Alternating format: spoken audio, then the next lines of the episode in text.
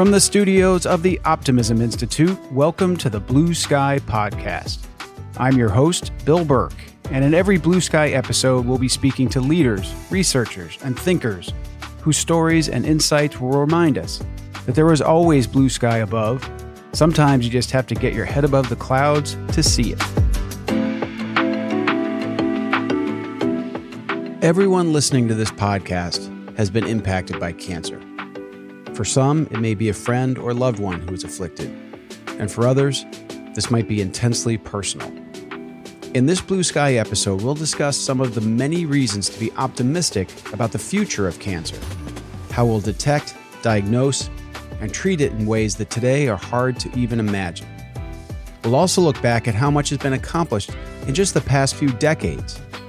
And I'm very grateful that the person leading us through this conversation will be Dr. Robert J. Soiffer.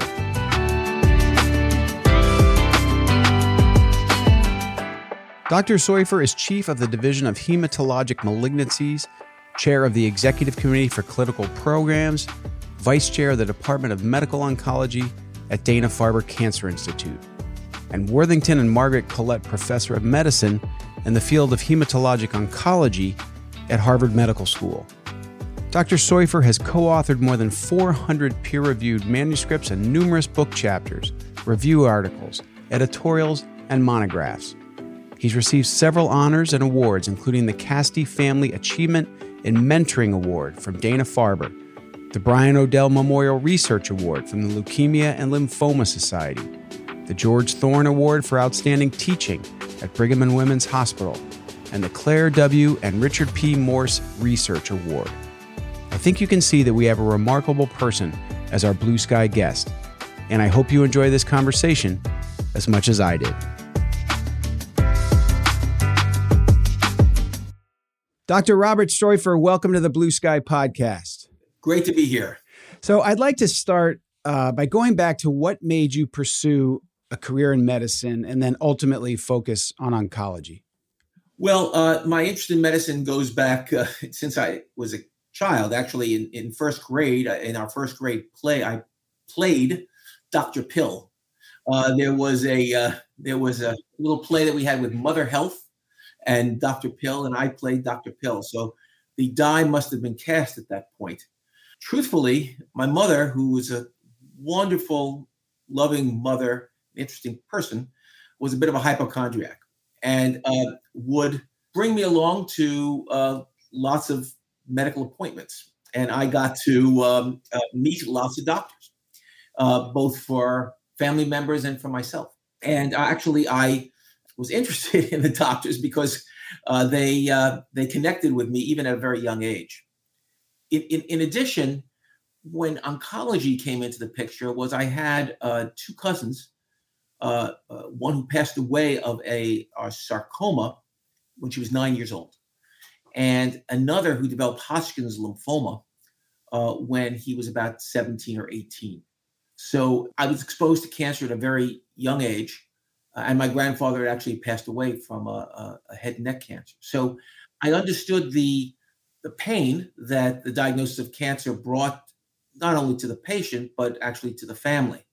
And even though I was very young and perhaps didn't experience that pain directly, I could witness what others uh, in my family were going through. So, Dr. Soiffer, you're chief of hematological malignancies at Dana Farber. You've been there more than 30 years, according to my research.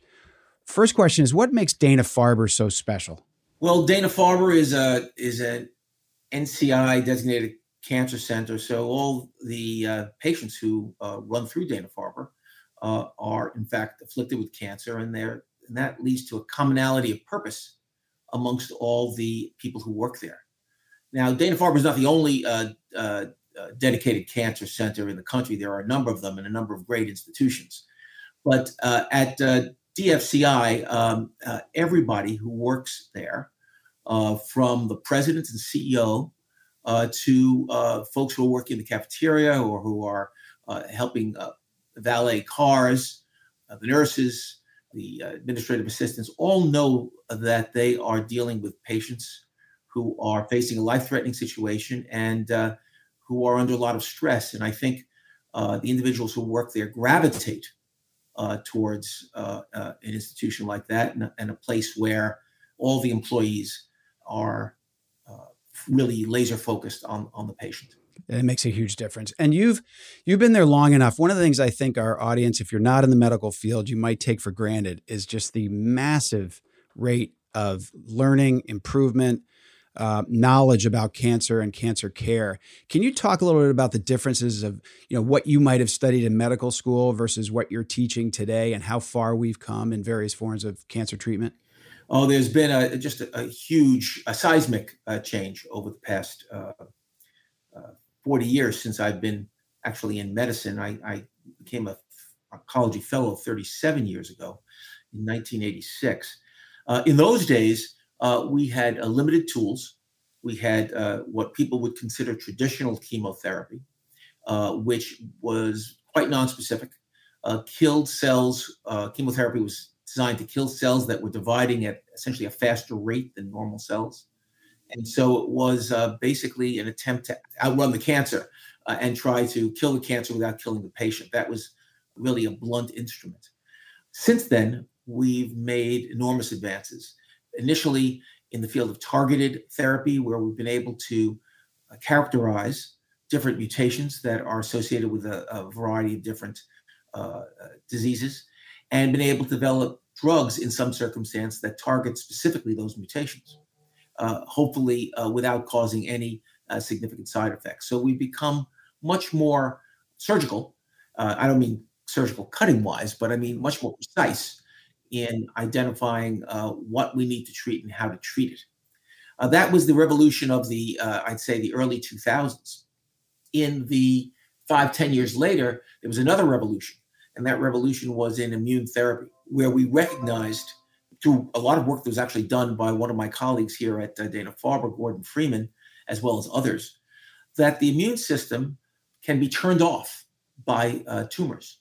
Tumors are pretty clever. They can mutate, uh, they can make themselves unrecognizable to a actually functioning immune system and in fact can actually turn off the immune system and by recognizing the proteins and uh, molecules that are involved in that uh, blocking function that is blocking the activity of the immune system the community's been able to develop drugs to basically unblock that block uh, and uh, reinvigorate the immune system. And that has uh, uh, been another revolution. And that's not been in one specific disease, that's been in many, many different diseases. So, uh, uh, previously we talked about targeted therapy, where you'd look at one particular gene sequence and, and develop a drug that would target a mutation, here, this is a little less specific uh, we're able to turn on the immune system that is turned off by cancer in general. That's incredible. So is that is what you just described immunotherapy? Yes. Okay. That's what that's that's one type of immunotherapy. That's what we've called immunotherapy. There have been other types of immunotherapy that have been developed over the years. Uh, these include the development of monoc- what are called monoclonal antibodies. Uh, these are uh, antibodies that uh, target a particular protein on the surface or in the cell of a malignant uh, tumor. Uh, so that's another form of immunotherapy. And the more most recent form of immunotherapy is is I won't say it's even more exciting, but it's it is extraordinarily exciting. It's use of cellular therapy, uh, what we'll call immune effector cells, which are cells that can be harvested from a patient's blood, manipulated so that they express a receptor that can target a tumor cell and essentially rev up that uh, uh, rev up those cells so that they can specifically kill uh, tumor cells in, a, in the body. And this has been a tremendous advance for a number of different uh, blood cancers, particularly lymphoma, non-Hodgkin lymphoma, as well as acute lymphoblastic leukemia, and more recently, multiple myeloma. There's a frenzy of activity to apply this type of cellular therapy uh, not only to those diseases, but other leukemias like acute myelogenous leukemia, and indeed to solid tumors. And there's a lot of work being done he, at my institution, Dana Farber, as well as many institutions across the country and across the world that are focused on uh, these other malignancies.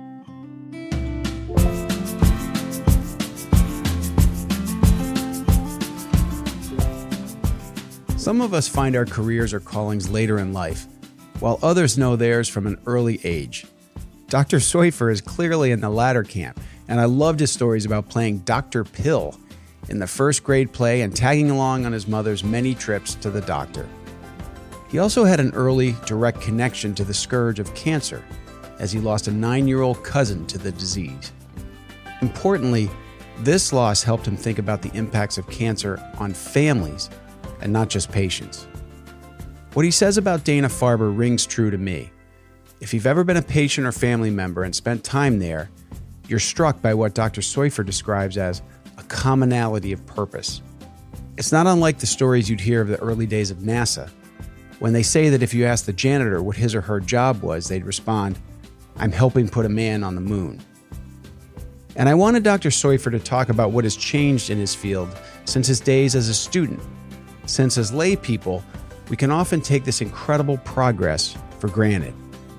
We'll hear more about this in our next segment. You specialize in blood cancers and and a lot deal a lot in, in bone marrow and stem cell transplants. Could you talk about the history of that and where that was at the beginning of your career and where that may be today? Sure. Uh, bone marrow transplant actually was uh, uh, conceived of uh, many, many decades ago uh, and attempts were made actually as early as the 1940s to transfer blood stem cells from the bone marrow into a, a patient with a disease called aplastic anemia. Uh, uh that individual had no blood forming cells in their body. That was attempted in the, I think, in the early 1940s. But it was really the 1950s where a, where a, a, visionary a leader named uh, E. Donald Thomas uh, actually trained here at the Brigham, where I trained, uh, was chief medical resident, as, as I was chief medical resident, uh, but went off, uh, actually, believe it or not, to Cooperstown, New York, where uh, the Hall of Fame is, and actually did experiments, uh, animal experiments, where he uh, attempted to transfer, do these transplants of bone marrow from one animal to another, and they were successful. He then moved on to Seattle. Fred Hutchinson, what became the Fred Hutchinson Cancer Institute, and he developed uh, really among the first uh, bone marrow transplant programs in the world. Uh, he won a, a, Nobel Prize for this. What year would that be that he won the Nobel Prize, roughly? I would say about 20 years ago, but that's something I'd have to look up. No, but it's not that long ago. Is the, is the only point I'm trying to make? It's this is not some old technology. Uh, I uh, became a interested in, in transplantation and blood cancers uh, when I was actually in medical school at NYU, but uh, particularly when I became a, a, resident at Brigham and Women's Hospital, where uh, transplant was uh, underway for had been probably about 10 years when I arrived. Uh, it was still in its nascent stage. And in fact, Dr. Thomas uh, came to give grand rounds at the Dana Farber and, and the Brigham.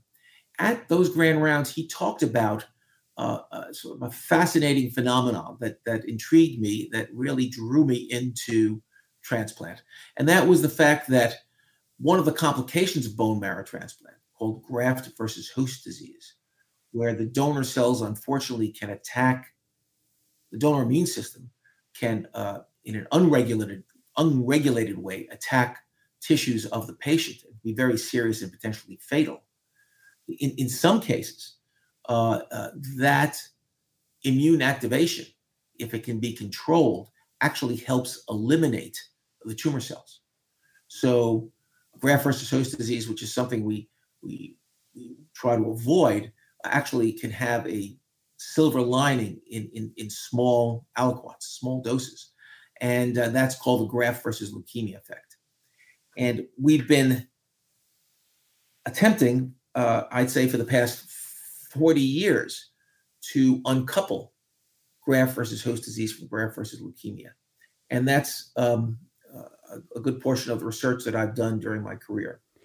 So, when I asked you before about what makes Dana Farber special, you talked about the people and, and treating patients. The other thing I know about you and your work is that you're a teaching hospital, and all the limited knowledge I have of, of healthcare suggests that that is what great indicator of quality when you're when you're involved with a teaching hospital. It keeps the physician sharp. You've got great younger people coming in, and I believe you're still teaching. Can you talk about the role of medical education in your career, and maybe how it shapes your outlook in terms of hopefulness and seeing these bright young people entering the profession? Well, medical education is the cornerstone of, of the future. If we don't educate our young uh, folks, uh, we're not going to have a future in medicine uh, they're not going to be able to uh, learn and develop their own uh, careers and, and, and help patients of the future. So um, I've always been interested in, in medical education myself. I was, as I mentioned, chief medical resident uh, at uh, at the Brigham, uh, where I essentially supervised the residency, house officers and residents and interns when I was younger, and um, have taught, I guess now probably generations of um, medical residents and uh, fellows in hematology oncology. I'm proud to say, and this is of course true of, of many other institutions, uh, so I don't want to say it's specific to Dana Farber, but I will say that we have trained an enormous number of uh, leaders in oncology, not just in, in blood cancers and, and, and stem cell transplantation, but in all fields. And I'm surrounded by, uh, and have been surrounded by, a brilliant insightful, motivated uh, uh, women and men who have uh, risen to great heights and uh, currently occupy leadership positions throughout the country and, and the world. Amazing. And and you teach them, but I assume it goes both ways. They sort of keep you sharp and they're the techno savvy. You know, they have they come to it with different skill set and backgrounds than than you would. And I assume that teaching sort of goes both ways. Well, well, certainly I know you you hit it on a sore point for me, techno savvy, because I I do need help there, but uh, I, I, do rely on the kindness of strangers to uh, help me. Uh, yes, yes, uh, that. But uh, uh, yes, it's a it's a it's a it's a mutual process. we feed off each other. And in fact, uh, um, one of the most important things I think about our medical system and and and my, my own career is is mentoring. Uh, I've had the opportunity to mentor many many folks uh, over my career, and I was fortunate enough to be recognized at the Farber as a as a uh, great mentor. But I myself have a mentor, uh, even at my age, uh, and my mentor is a fellow named Jerry Ritz who uh, runs the uh, cell manipulation uh, laboratory at, at Dana Farber. And uh, indeed, I was in his lab uh, back in the 1980s and early 90s. And so I, I, I don't think we ever stop learning, um, not only from younger people, but from our older folks. And I think it's a mutual bilateral proposition.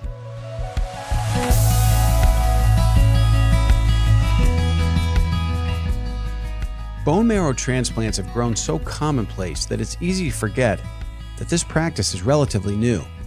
I did go back and do some research, and Dr. Thomas won the Nobel Prize in 1990. For many of us, when we hear the 90s, we still think that was 20 years ago, but we're actually now 33 years removed from 1990. Still, not that long ago. And by the way, something else I looked up in roughly that same time period from 1991 to 2019, cancer death rate in the United States fell by 32%. That's a big number. I also appreciated Dr. Soiffer's comments on education. It's really great to see in teaching hospitals the exchange of ideas and techniques between generations of physicians.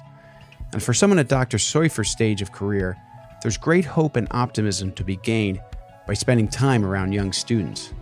And by the way, we laughed at his techno savvy comment because our first attempt at an interview was thwarted by some tech glitches.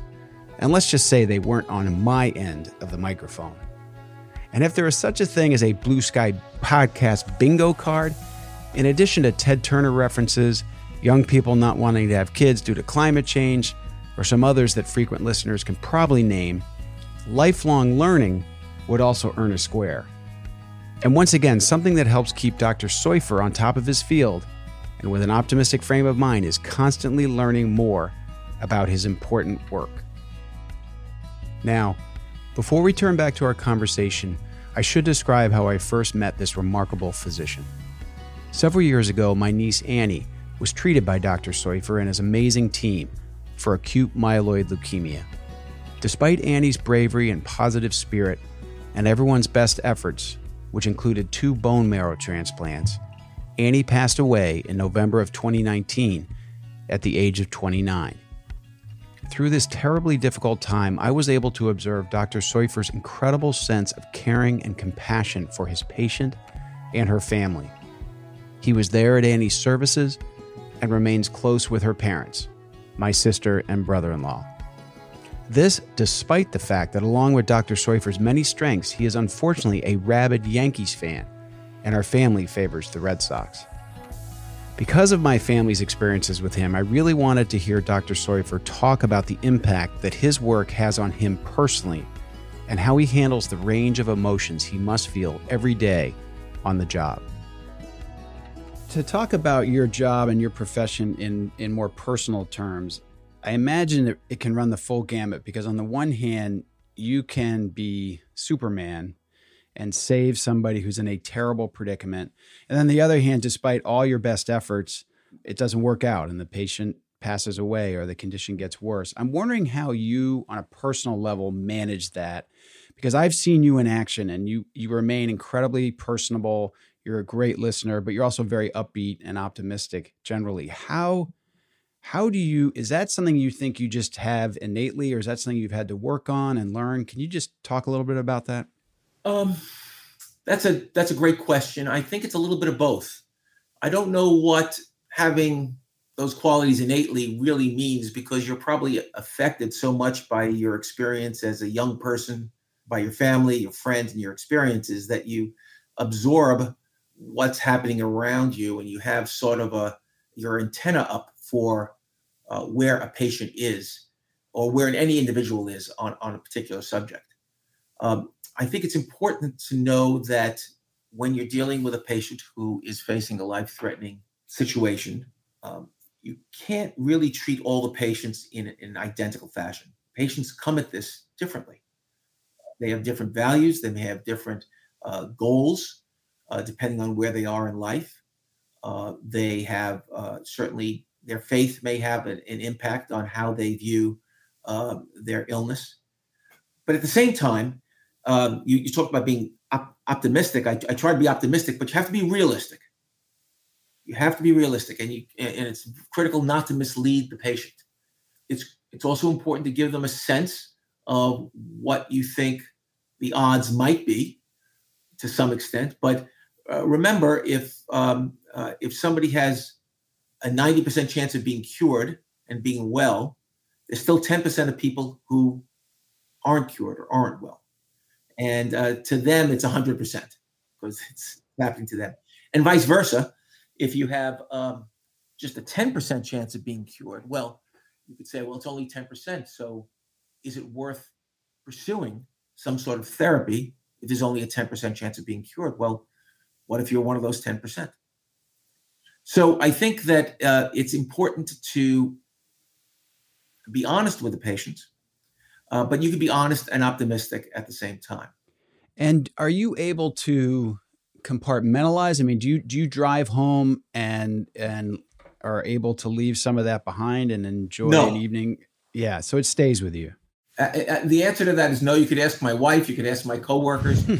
I, I wear it on my sleeve, but you know I have to go first. I have to go on to the next patient. I'm number one, so I can't walk around with a uh, uh, with a terribly down face and heart. I have to treat them with a degree of hopefulness and lightness, as well. I have my family and my friends that I, I can't uh, bring that home to them all the time. Uh, but it's it is a I'd say it's a constant battle uh, to try to figure out how to compartmentalize. I think if you compartmentalize too much and you say, well, that's the way it is, then you lose a little bit of your humanity and you stop treating the patient as an individual uh, and their family uh, as individuals, and you really want to make sure you're, uh, from my perspective, that you're uh, connecting with them. So I try to feel their, well, I can't help but feel their um, their pain when things don't go well, and uh, I, it does have a bit of an effect on me. Sure. So um, one of the things I'd love to talk to you about, another thing that makes Dana Farber special is, um, and people get confused by this. I know I do sometimes. Is the concept of a clinical trial.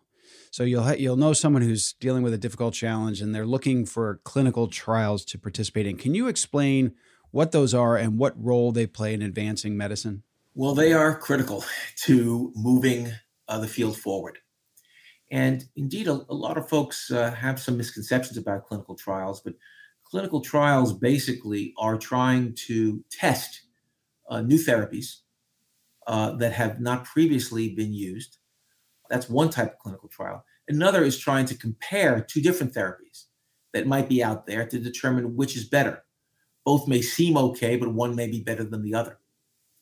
Uh, clinical trials uh, generally start when you're looking at the former situation with developing a new therapy, with trying to find out the optimal dosing and schedule for a trial.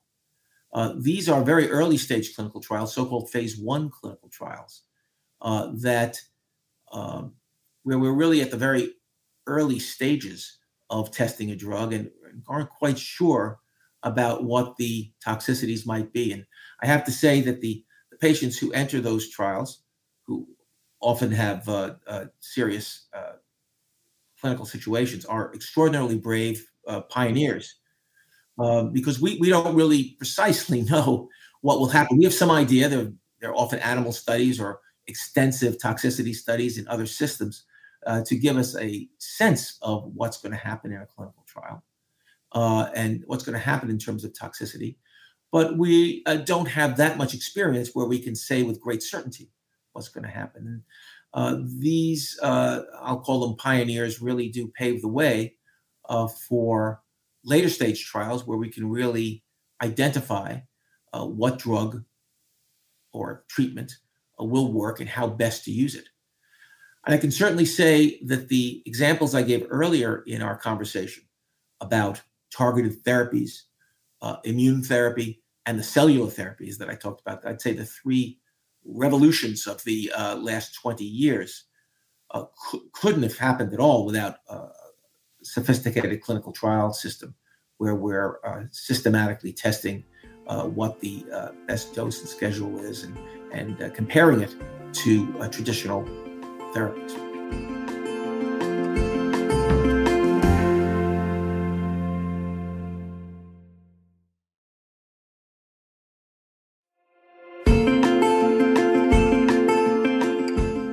Dr. Soiffer describes the mindset and manner with which he approaches his patients and their families, I think he's offering us all great life advice when he says he tries to be optimistic, realistic, and honest.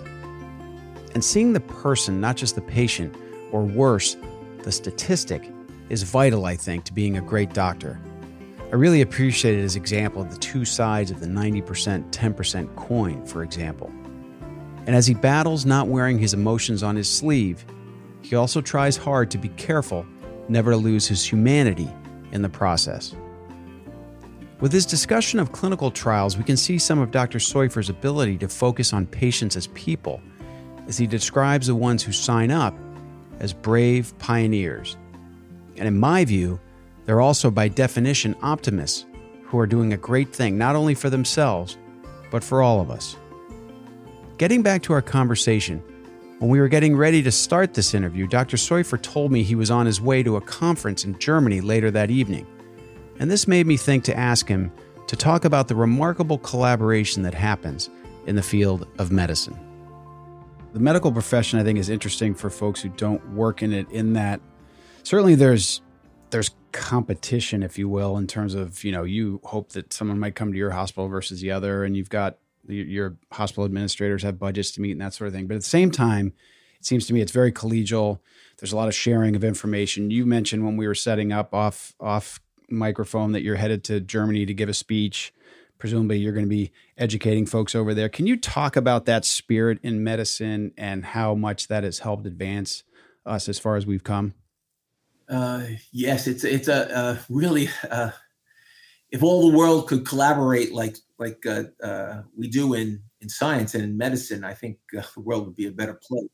We have the opportunity to uh, speak to uh, and work with uh, folks from around the globe, really almost in every country, and our main mission as physicians researchers, scientists, is to develop therapies for patients who are suffering with some malady, uh, in, in, in, my case, uh, cancer.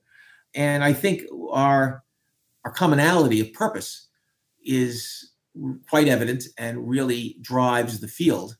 And so we have a number of different international meetings where folks uh, travel uh, back and forth uh, around the globe uh, to uh, to meet. Uh, of course, during COVID, we did this virtually, but we're back to a meeting in person. It's also a wonderful opportunity to un- see how things are done differently in different settings in general, as I said, medicine is there are many more similarities than differences, but we can learn from each other uh, in terms of our differences. There might be best practices we could pick up from each other. Are there are there places around the world that are particularly strong uh, moving ahead with cancer research, or does the United States tend to be ahead of that and and spread word from here and practice from here elsewhere? Well, I think the United States has a, a large treasure trove of researchers and a commitment from the government uh, to uh, support research uh, through NIH. Uh, but uh, in Europe, there are some outstanding researchers in Europe and uh, in, in Asia, Japan, China, the Middle, Middle East, Israel, and a, a number of other places around the globe. So I wouldn't say that there's a, a huge difference between the US and, say, some other places in Europe. But the US is, of course, bigger than most other countries. So there's a, a larger nidus of researchers here probably than, than elsewhere. And sometimes you'll hear they'll, they'll describe finding a cure for cancer.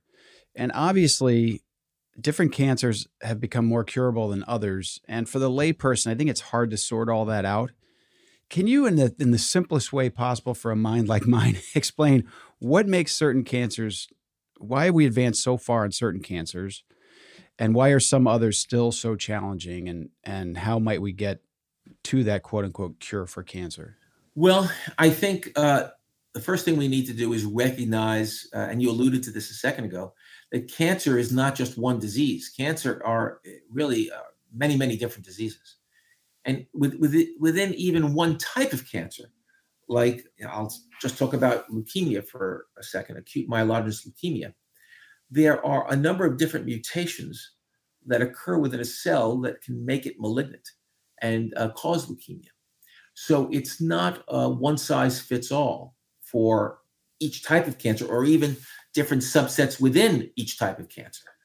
So um, we really, as I mentioned earlier on, looking to try to target cancers, we have to find the specific target subtype to uh, to identify that that that target in a subtype of cancer, and then develop uh, therapies that uh, that will address that particular target or that particular pathway, uh, which may be different in, in different types of cancers.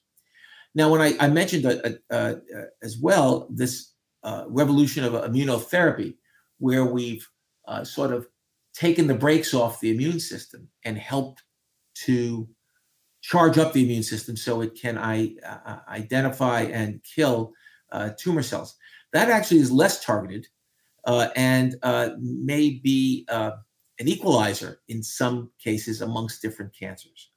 One of the most important aspects of cancer research is actually not learning from necessarily patients in whom a cancer has been eradicated, but learning from patients in whom the cancer hasn't been eradicated, understanding why our therapies have failed and how the cancer cell has become resistant. So we have um, lots of efforts here and elsewhere uh, about understanding, overcoming uh, uh, resistance to our therapies.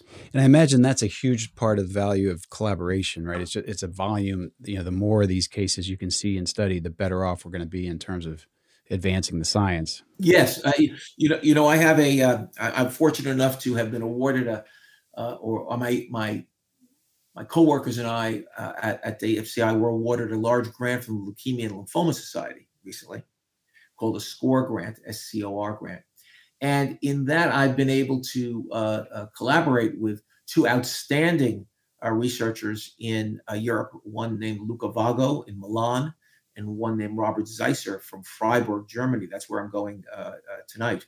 Uh, and uh, these collaborations across institutions are becoming more and more frequent. And uh, years ago, people would talk about working in a silo and working just at your own institution. But um, uh, through many collaborative efforts, you might have heard of Stand Up to Cancer and, and other efforts like that. Those silos are being broken down so that we are trying to work directly with our colleagues in conjunction with them rather than in competition.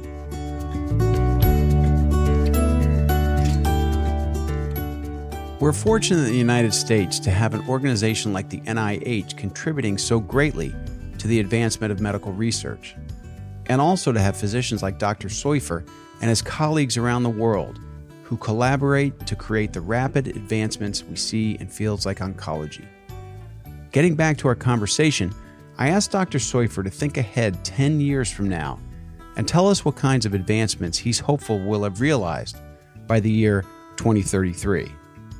Well, uh, I think that uh, I suspect to some extent there'll be, uh, well, one aspect certainly, I think what we've seen over the last 30 years, oh, this, this isn't true for all patients. We've been able to deliver cancer care with less toxicity and I think we'll we'll be more precise about the drugs we deliver. Uh, we will uh, hopefully have less off-target effects uh, and and less uh, uh, collateral damage, if you want to use that term, so that patients will be able to tolerate uh, their therapy much better. In, in, addition, we're going to learn much more about mechanisms of resistance, how to get drugs into a cell, into a specific cell, uh, without uh, impacting other cells, which I think will also uh, improve the, uh, the, therapeutic ratio. And so I think that we will have um, uh, less toxicity. I think we're going to find new targets to go after and new ways to overcome resistance. I'm hopeful that we talk about wanting to get rid of sort of what we'll call traditional chemotherapy altogether. We, we may or may not do that because in, in some cases, traditional chemotherapy is extraordinarily effective uh, and we shouldn't turn our back on that. But I think we'll be using less and less of the uh, uh, toxic chemotherapy that people usually associate with cancer treatment. And projecting even farther out, uh, you also shared before we got on that you have a 19 month old granddaughter. In her lifetime, I know this is an unfair question, but in her lifetime, will we have a quote unquote cure for cancer or i mean is this is this something that ultimately we can really get our arms around do you think or how, how might you think about that? Well, I, I, think we I think we can. I think one of the one of the things that we can focus on and and, and an area that's of uh, great interest to uh, us at DFCI uh, is actually early detection of cancer and uh, and actually the pre- uh, prevention of progression. Uh, I have a colleague, Irene Ghobrial, who together with me, or really it's her, it's her, it's her effort, uh, has started the Center for Progression Prevention of Progression at DFCI, looking at patients with early stage cancers, in this case blood cancers, uh, which we can detect uh, before a patient is symptomatic at all. And um, the question is, uh, should we intervene in those patients? Can we prevent progression to a full blown malignancy? And uh, that's uh, certainly a tricky undertaking because we don't want to expose patients to unnecessary therapy, which could cause some sort of uh, negative consequence. But if we could catch cancer early on, we know we can treat patients much more effectively uh, when there's a, a, limited burden of disease before a, a, great number of mutations have occurred. So if we can intercept uh, these malignancies uh, before they really become significant, and progress, then I think we'll be able to cure more and more people. So hopefully, we'll be seeing, we'll be identifying patients earlier in their malignancy uh, and being able to more effectively eradicate that malignancy rather than waiting for it to uh, progress. Uh, but again, as I said, this is a, a, a, little bit of a tricky business. We really have to balance what our interventions will be uh, with, uh, you know, the understand the cost benefit of that kind of of, uh, of uh, undertaking. And even before the onset of disease, is there a time where we are looking at genomic characteristics or you know almost knowing from birth that not that this person will have X, Y, or Z disease, but they're more prone to it potentially, and so you're sort of on the on the watch even sooner. Is that going to be part of the mix? Yes. Well, there's there there are a number of different programs around the country. My colleague Judy Garber uh, at uh, Dana Farber is a, a, leader in this, and her group looking at uh, what are called germline predispositions, and that basically means is that you have uh, patients. Some patients have a predisposition to malignancy. Uh, these malignant these predispositions can occur early on in a patient uh, at childhood or teenage years, but there are some mutations that have been identified that are associated with malignancies that occur later in life, even in patients in their 50s, 60s, or 70s. So we're learning much more about that. This, again, of course, has to be carefully uh, watched because, uh, and that's why there are essentially analyze every patient uh, because we might be identifying things that are never going to come out as uh, as malignancies. So uh, Dr. Garber and her colleagues have uh, very sophisticated processes around these testing.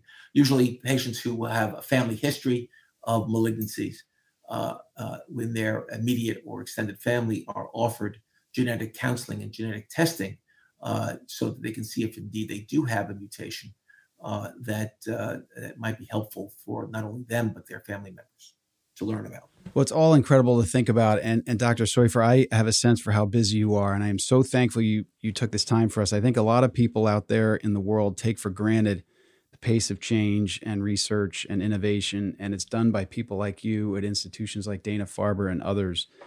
And uh, it's just it's contagious your sense of enthusiasm for this work and uh, your intellect and all that you bring to it. And so I just want to really thank you for the time you spent with me today and uh, for all the incredible work that you do.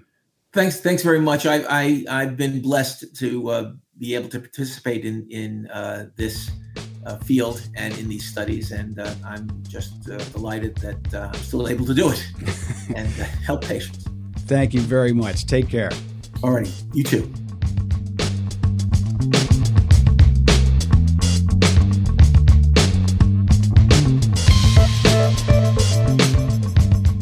One of the many reasons cancer can be so brutal is that the treatments are oftentimes themselves very difficult.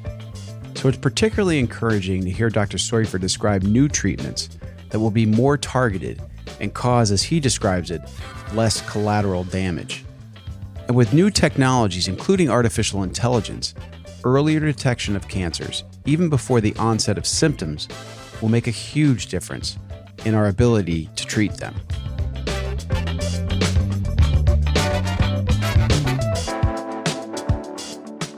I hope you enjoyed this blue sky conversation with Dr. Robert J. Soiffer, and that you're able to take from it some hope and optimism about the future of cancer care, and in knowing there are so many remarkable people like Dr. Soiffer and the entire team at Dana Farber who are working so hard every day to bring relief to patients and their families.